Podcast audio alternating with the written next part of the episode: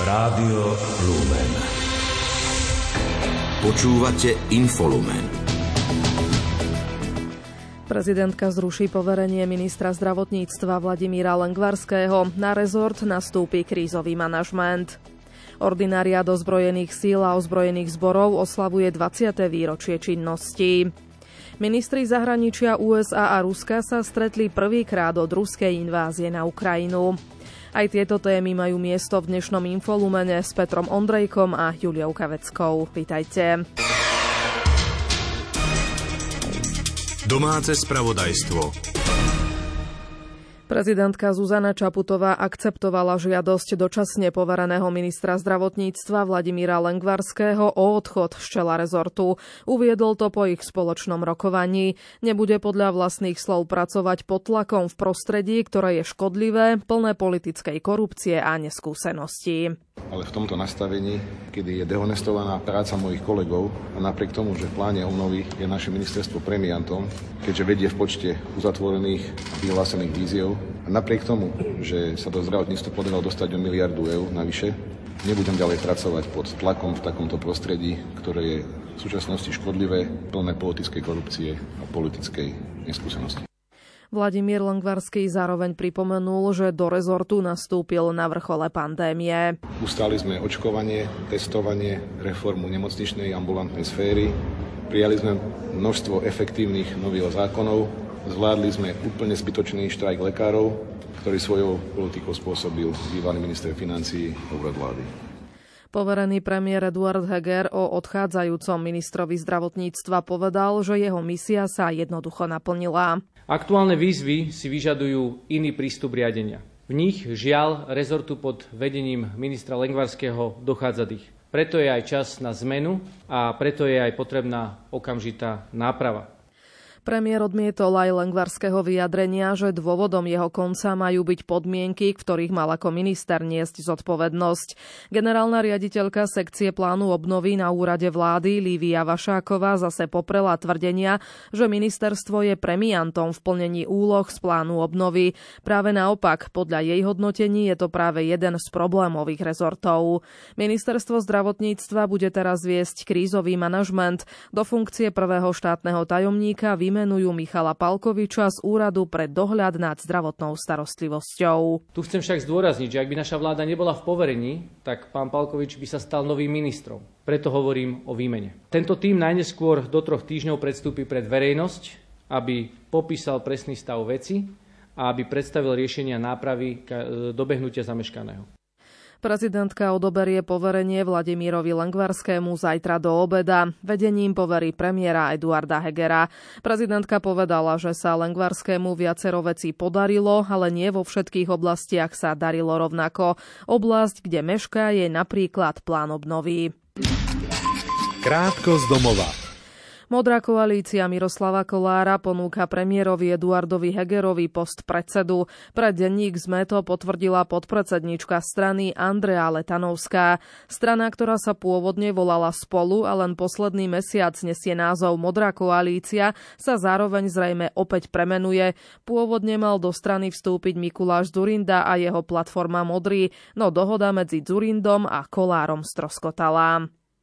Národná kriminálna agentúra v rámci policajnej akcie s názvom Francesco zadržala osobu RP, ktorá je podozrivá z vyhrážania sa redaktorke RTVS. Polícia o tom informovala na sociálnej sieti. Riaditeľ NAKA Ľubomír Daňko v relácii Silná zostava povedal, že podozrivý dôchodca vlastnil aj zbraň. Sudca však nedal súhlas na to, aby sa u tohto muža spravila domová prehliadka. Pri čerpaní informácií o korupcii a nastoľovaní spravodlivosti ľudia najviac dôverujú médiám a protikorupčným mimovládkam, najmenej politikom. Vyplýva to z prieskumu verejnej mienky agentúry Focus pre Transparency International Slovensko. Informácie čerpajú predovšetkým z tradičných médií. Vývoj v oblastiach boja s korupciou a právneho štátu väčšina ča- väčšia časť respondentov vidí pesimistickejšie, ako ukazujú dáta. Novým riaditeľom fondu na podporu umenia bude od 1. júla Robert Špoták. Rada FPU o tom rozhodla na dnešnom zasadnutí po verejnej prezentácii kandidátov. Rada vyberala riaditeľa spomedzi troch kandidátov. Pri vzdelávaní troch rómskych žiakov v základnej škole s materskou školou v Hermanovciach v okrese Prešov došlo k diskriminácii. Porušená bola totiž zásada rovnakého zaobchádzania.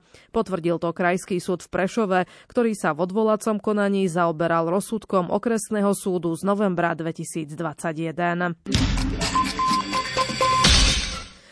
Ústav pamäti národa zverejnil organizačnú a personálnu rekonštrukciu útvarov vojenskej kontrarozviedky na Slovensku v rokoch 1968 až 89. Súčasťou je aj prehľad 371 príslušníkov, ktorí boli na týchto útvaroch zaradení. Predseda správnej rady UPN Jerguš Sivoš vysvetlil, že vojenská kontrarozviedka bola súčasťou EŠTB, podliehala ministerstvu vnútra. Jej hlavnou úlohou bola spravodajská ochrana Československej ľudovej armády, ale v praxi sa podielala podobne ako iné útvary štátnej bezpečnosti na sledovaní, kontrole a perzekúcii tzv. vnútorných aj vonkajších nepriateľov a pomáhala udržiavať komunistickú stranu pri moci. Sledovala tiež vojakov a ich rodinných príslušníkov v zahraničí alebo pri kontakte s osobami zo zahraničia. Mala za úlohu tiež sledovať civilné osoby žijúce a pohybujúce sa v okolí vojenských objektov. Pôsobila tiež pri útvaroch pohraničnej stráže, najmä pri 11. brigáde pohraničnej stráže so sídlom v Bratislave. Jarguš Sivoš doplnil, že v nasledujúcom období plánuje UPN zverejniť aj ďalšie útvary EŠTB. Ide o útvary civilné civilnej a vojenskej kontrarozviedky v 50. a 60. rokoch alebo útvary vyšetrovania štátnej bezpečnosti. UPN pritom pripomína, že nedostáva ucelené zoznamy príslušníkov EŠTB, dohľadáva ich napríklad archívnym a historickým výskumom. Takýmto spôsobom rekonštruovať štruktúry štátnej bezpečnosti. Treba tiež povedať, že v rozpore so zákonom o pamäti národa Ústav pamäti národa neprevzal v minulosti personálne materiály príslušníkov štátnej bezpečnosti. Až v priebehu minulého roku prevzal Ústav pamäti národa od ministerstva vnútra a ministerstva obrany celkom 3389 personálnych spisov bývalých príslušníkov štátnej bezpečnosti. Tieto novoprevzaté materiály už pracovníci Ústavu pamäti národa využívajú. UPN zverejňuje od roku 2007 štruktúru útvarov EŠTB na Slovensku a ich personálne obsadenie. Do dnešného dňa zverejnil údaje o viac ako 4690 jej príslušníkoch. Umelecký súbor Lúčnica má po 75 rokoch svoju vlastnú budovu v Urbanových kasárniach v Bratislave. Sídliť v nej budú všetky zložky, tanečný súbor, spevácky zbor, orchester, krojáreň aj administratíva. Šéfka rezortu kultúry Natália Milanová. Pre mňa je veľkou radosťou, že môžem odprezentovať konkrétne výsledky, nie len hovoriť o tom, čo by sme plánovali a ako by to všetko malo vyzerať a som aj rada, že sme naplnili programové vyhlásenie vlády, v ktorom sme sa zaviazali, že budeme podporovať e, rozvoj nehmotného kultúrneho dedičstva, jeho udržateľnosť a tým jedným konkrétnym e, plánom bolo aj to, aby tieto priestory v objekte urbaných kasární boli čo najskôr dané do užívania Generálny riaditeľ umeleckého súboru Pavol Piláš pripomenul, že Lučnica oslavuje v tomto roku 75. výročie svojho vzniku. Je rád, že budú mať aj vlastné sídlo ako jedna z posledných príspevkových organizácií Ministerstva kultúry. Pre nás je to veľký nejaký záväzok, aj veľká snaha do budúcnosti, pretože sa nám končí také uh, dlhodobé obdobie prenajmov. Všetci asi poznajú, že umelecký súbor Lučnice sa spája s takou budovou na 4. ulici 6, ale v tejto budove sídlila iba administratíva a neskôr uh, tam skúšal spevácky zbor pod vedením pani Matušovej. Tanečný súbor uh, skúšal v objekte základnej školy na Jesenského, po jej odpredaji sme sa, nás prichýlili v historickej budove Národného divadla po septembrovom prevzatí budovy do správy začal súbor pripravovať projektovú dokumentáciu. Dnes čaká na stavebné povolenie. Celková investícia, ktorá bude potrebná na rekonštrukciu priestoru, je 1,5 milióna eur. Predpokladá, že približne časť zo súboru podarí sa... Pribli, predpokladá, že časť sa súboru podarí získať z plánu obnovy.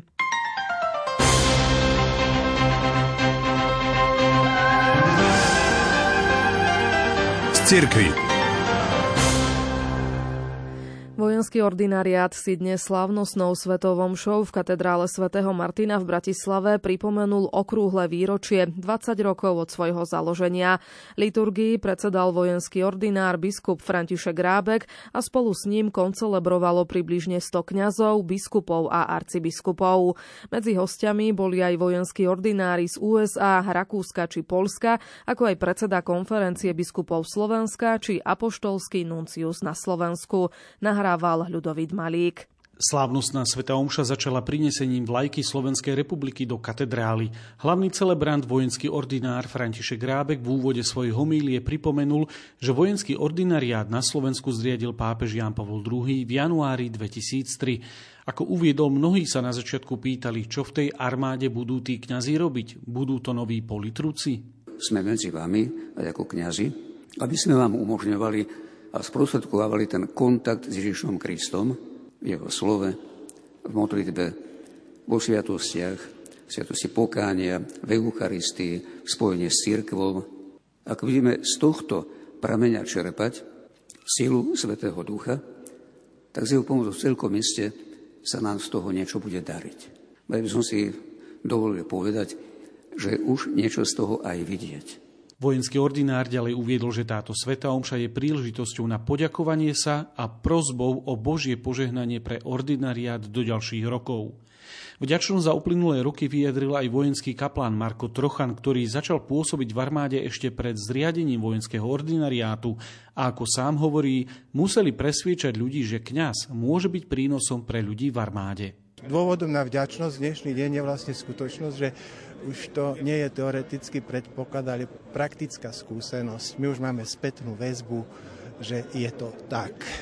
Na Svetej Omši bol prítomný aj predseda KBS arcibiskup Bernard Bober, ktorý pripomenul, že prvými kňazmi, ktorí pôsobili pri armáde, boli kňazi z východného Slovenska a poďakoval sa im za túto prácu. Obdivujem ich, ďakujem pekne všetkým tým prvým pionierom a potom aj za tých 20 rokov sa istotne veľa ľudí tam dostalo, aby hovorili práve k tým ľuďom, ktorí plnia takú vážnu úlohu. Na záver Sv. Omše prečítal apoštolský nuncius na Slovensku ďakovný pozdrav pápeža Františka k výročiu ordinariátu. Účastníci oslav sa potom presunuli do Reduty, kde slávnosť pokračovala spoločenským programom. Tento týždeň po druhý raz zasadala Rada vlády pre rodinu a demografický vývoj. Okrem iného prijala iniciatívny návrh Inštitútu pre ľudské práva a rodinnú politiku na nevypustenie výchovy k manželstvu a rodičovstvu zo vzdelávania na školách v rámci kurikulárnej reformy. Témou boli aj medializované zavádzanie tzv. sexuálnej výchovy. Rada vlády pre rodinu a demografický vývoj vznikla minulý rok ako poradný orgán. Jej úlohou je pripraviť národnú stratégiu na podporu rodiny a demografického vývoja v Slovenskej republike. Tomáš Kováčik z Asociácie za život a rodinu tento týždeň na rokovanie neúspešne predložil svoj návrh definície rodinnej politiky. Navrhol som definíciu, ktorá hovorí o tom, že rodinná politika je zameraná na ochranu a podporu manželstva, ktorým sa zakladá rodina. To jej dáva stabilitu. Ďalej je potrebné podporovať súdržnosť a harmonické vzťahy v rodine. Rodinná politika by mala byť podľa Tomáša Kováčika tiež zameraná na podporu príjmania a vychovávania detí, podporu osobnej starostlivosti rodičov o deti v najrannejšom veku do troch rokov, ako aj na podporu medzigeneračnej solidarity. Hovorí sa tam tiež, že rodinná politika je investíciou do budúcnosti, predchádza výdavkom sociálneho systému a je odlišná od sociálnej politiky, ktorá rieši už vzniknuté sociálne problémy. Toto rozlíšenie je tiež dôležité zadefinovať. Do rodinnej politiky patria aj nástroje, ktoré uľahčia a pozbudia obyvateľov Slovenskej republiky uzavrieť manželstvo, založiť si rodinu a mať taký počet detí, ktorý zabezpečí demografický rast Slovenskej republiky. Tomáš Kováčik tiež pripomenul, že v záujme Slovenska je, aby sa zásadne zvýšila pôrodnosť. Je možné realizovať množstvo opatrení. K ním je potrebné zahrňať aj opatrenia, ktoré budú aktívne pozbudzovať obyvateľov Slovenskej republiky uzavrieť manželstvo a mať taký počet detí, aký považujú za ideálny, ako aj odburávať prekážky, ktoré im v tom bránia. Tomáš Kováčik má návrh definície rodinnej politiky ešte prepracovať a rada sa ním bude zaoberať v budúcnosti. Naopak včera rada prijala návrh Inštitútu pre ľudské práva a rodinnú politiku chrániaci manželstvo pred zavedením registrovaných manželstiev. Jeden z asteroidov dostal meno podľa pápeža Gregora XIII. V pápežskej bule v roku 1582 rozhodol o zmene julianského kalendára na gregoriánsky a zaviedol aj výpočet prestupných rokov. Ďalšie tri asteroidy budú niesť mená troch astronómov Vatikánskeho observatória. V tom pracuje celkovo 12 vedcov, ktorých poslaním je astronomický výskum a práca s verejnosťou s cieľom prehlbovať vedecké poznanie vesmíru. Po Pohybujú sa od kozmológie až po štúdium prachu vo vesmíre, skúmajú meteoridy a asteroidy. Pápež vyjadril solidaritu obyvateľom Grécka v súvislosti s vlakovým nešťastím. V telegrame adresovanom predsedovi Gréckej biskupskej konferencie vyjadril sústrasť rodinám, ktoré smútia za svojimi blízkymi. Svetý otec ubezpečuje o svojich modlitbách a zveruje duše zosnulých láskavému milosrdenstvu všemohúceho Boha. Správy zo sveta.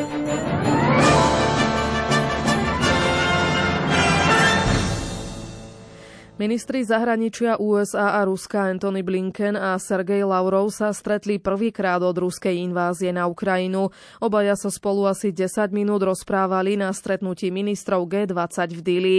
Blinken Lavrovovi povedal, že Spojené štáty budú Ukrajine podporovať tak dlho, ako to bude potrebné. Pokračuje Ondrej Rosík. Zdroj agentúry AP spresnil, že Anthony Blinken schôdzku so Sergejom Lavrovom využil na to, aby mu predostrel tri body že USA budú podporovať Ukrajinu v konflikte tak dlho, ako to bude potrebné na ukončenie vojny, že Rusko by malo zrušiť svoje rozhodnutie pozastaviť účasť na zmluve o New Start, ktorá obmedzuje počet jadrových hlavíc a ich nosičov, a že Moskva by mala prepustiť väzneného občana USA Paula Velena. Zdroj agentúry AP odmietol tlmočiť Lavrovovú reakciu na požiadavky USA, ale Blinken údajne nenadobudol dojem, že by v blízkej budúcnosti mohlo dôjsť k nejakej zmene v správaní Ruska. Rusko sa k stretnutiu Blinkena s Lavrovom doposiaľ nevyjadrilo. Agentúra AP vo svojej správe pripomenula, že šlo o ich prvý kontakt od leta minulého roku, keď telefonicky hovorili o návrhu USA, aby Rusko prepustilo Velena a predtým v Rusku väznenú basketbalistku Britney Grinerovú. Tá bola neskôr prepustená v rámci výmeny za odsúdeného ruského obchodníka so zbraňami Viktora Buta. Velan zostáva vo väzení v Rusku, kde ho odsúdili za údajnú špionáž. Blinken pritom ešte v stredu vyhlásil, že na ministerskom stretnutí skupiny G20 v Najdili sa so šéfmi diplomacie Ruska a Číny, Sergejom Laurovom a Čchinkangom, nestretne. Laurov a Blinken sa naposledy osobne stretli v Lani v januári vo švajčiarskej Ženeve, kde americký minister varoval Rusko pred vpádom na Ukrajinu. V Aténach a ďalších gréckých mestách sa včera večer konali protesty kvôli útorkovému vlakovému nešťastiu, ktoré si podľa správ miestnych médií vyžiadalo najmenej 46 obetí.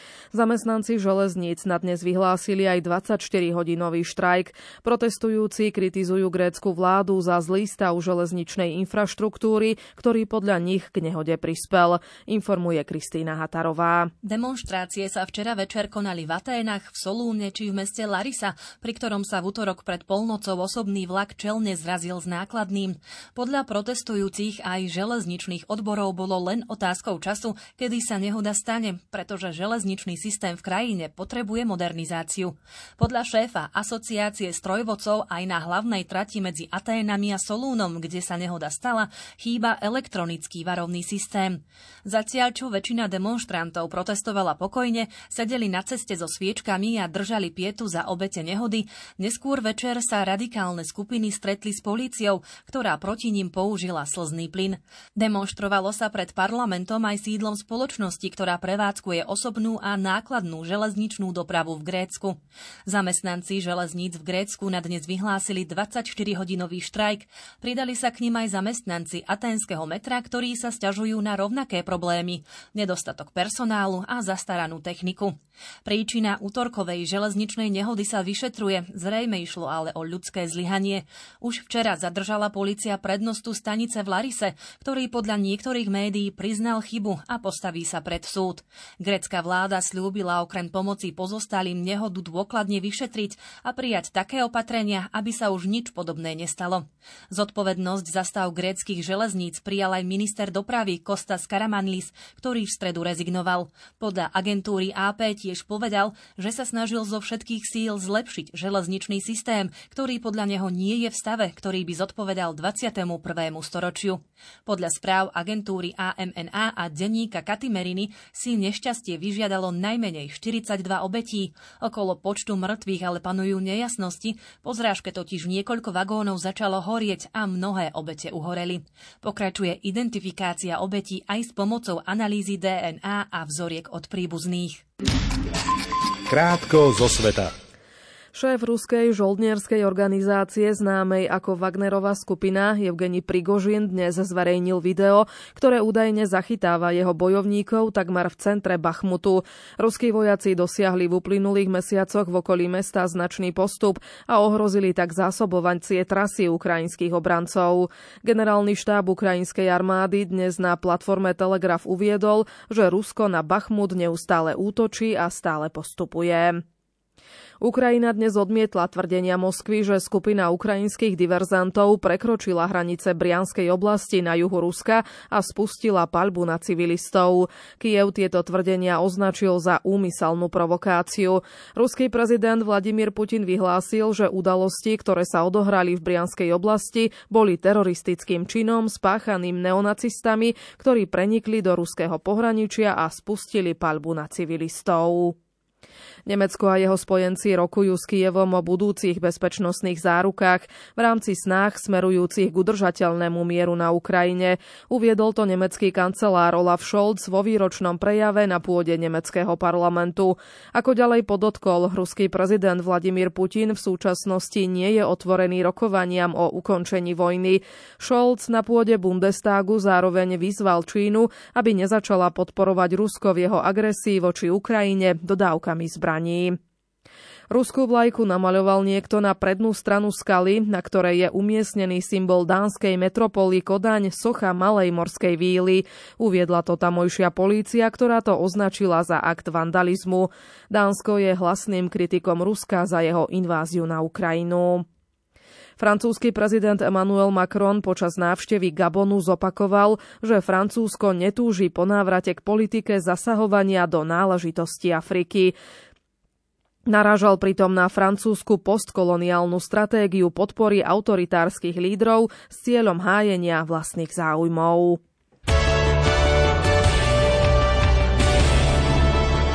Šport Rádia Lumen. Futbalisti Slovana Bratislava postúpili do semifinále Slovnaft Cupu. Vo včerajšom štvrťfinále zvíťazili v Dunajskej strede nad druholigovým Šamorínom 4-3 po rozstrele z 11 metrov, keď sa zápas v riadnom hracom čase skončil nerozhodne 1-1. Rozhodujúci pokus premenil v 5. sérii Vladimír Vajs mladší. Hokejisti Košic zvíťazili vo včerajšej dohrávke 26. kola typo z Extraligy nad Prešovom 5-0. Útočník Denis Paršin sa na výsledku podielal premiérovým hetrikom slovenskej Extralige, ku ktorému pridal aj asistenciu. Brankár Dominik Riečický dosiahol tretie čisté konto v sezóne a šieste v kariére. Mali tam eh, prečíslenia, prvú tú polku boli nebezpečnejší, ten stav bol ale aj po 0-0 mali tam nejaké breaky, takže som rád, že som pomohol týmu k tým trom bodom a tešíme sa. No. Forma by bola dobrá, ale tak e, stále, stále sa dá na niečom e, pracovať, takže ideme sa ďalej pripravovať na play-off a na to pôjde takto ďalej. Slovenský hokejista Tomáš Tatár prispel gólom a dvomi asistenciami k víťazstve New Jersey na ľade Koloráda 7-5. Útočník Devils dokázal získať 3 body v jednom zápase v NHL prvýkrát od marca 2021. V noci sa strelecky presadil aj obranca Martin Fehervári, ktorého Washington zvíťazil nad domácim Anaheimom 3-2 po predlžení. New York Rangers v bránke bez Jaroslava Haláka zvíťazil na ľade Filadelfie 3-2 po predlžení. Slovenský hokejista Samuel Kňažko zaznamenal v nižšej zámorskej súťaži AHL asistenciu. 20-ročný obranca bodoval prvýkrát po piatich dueloch. Jeho Cleveland však prehral na ľade Syracuse 5-6 po predlžení.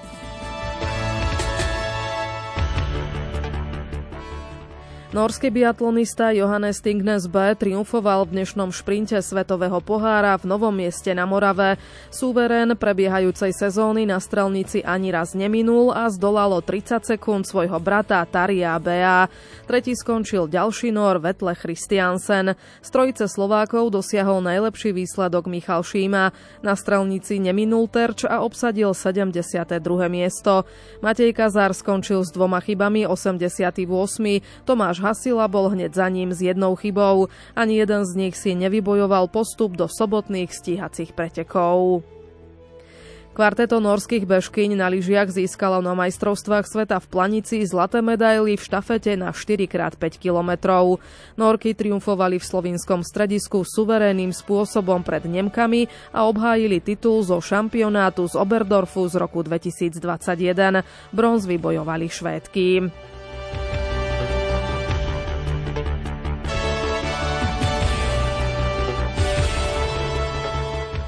Slovenská tenistka Anna Karolína Šmídlová neúspela v druhom kole dvojhry na turnaji v ETA v mexickom Monterey.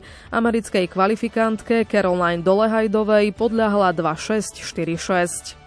Slovenská tenistka Kristýna Kučová sa prebojovala už do štvrťfinále dvojhry na turnaji ITF v Trnave. V druhom kole vyradila 17-ročnú Češku Luciu Havlíčkovú 6-4-7-6. Druhé kolo bolo konečnou stanicou pre ďalšiu Slovenku Rebeku Šramkovú, ktorá prehrala so skúsenou Belgičankou Janinou Vikmajerovou 2-6-4-6.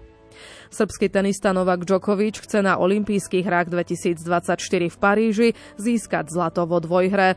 Titul olympijského šampióna je jediný, ktorý svetovej jednotke v bohatej zbierke úspechov chýba. Maximum Noleho pod piatimi kruhmi je bronz z olympijských hier 2008 v Pekingu. Slovenský snowboardista Samuel Jaroš postúpil do finále Big Air na majstrovstvách sveta v Gruzínsku. V kvalifikácii obsadil tretie miesto. Počasie Takmer jarné teploty budú podľa Petra Jurčoviča pokračovať ešte aj zajtra. Zajtra ráno predpokladám, že noc bude jasná, takže zajtra ráno by mali byť zase mrazíky, zase na väčšine územia, aj keď pripúšťam, že niekde na juhu, či už to bude v oblasti Bratislavy alebo na východe Košice, tam by to mohlo byť aj kolo nuly, možno aj tesne nad nulou, ale inak v morských dolinách zase až na minus 10 vietor slabý, no a ešte aj treba spomenúť aj hmly, každé ráno sa nám tvoria, ale je ich málo, len tak ojedinele. Predčerom to bolo na Orave, alebo včera to bolo na Orave, dnes ráno to bolo zase v Zvolenskej kotline, ale možno aj inde niekde, no kde nemáme ani meteorologickú stanicu. Takže zajtra ráno zase ojedinele hmla a cez deň tak zase dáme 13 stupňov, zase ešte stále pekne, no možno trošku viac už začne pofukovať vietor severozápadný, je to na okraji, na prednom okraji tlakovej výše, ktorá od britských ostrovov k nám zasahuje.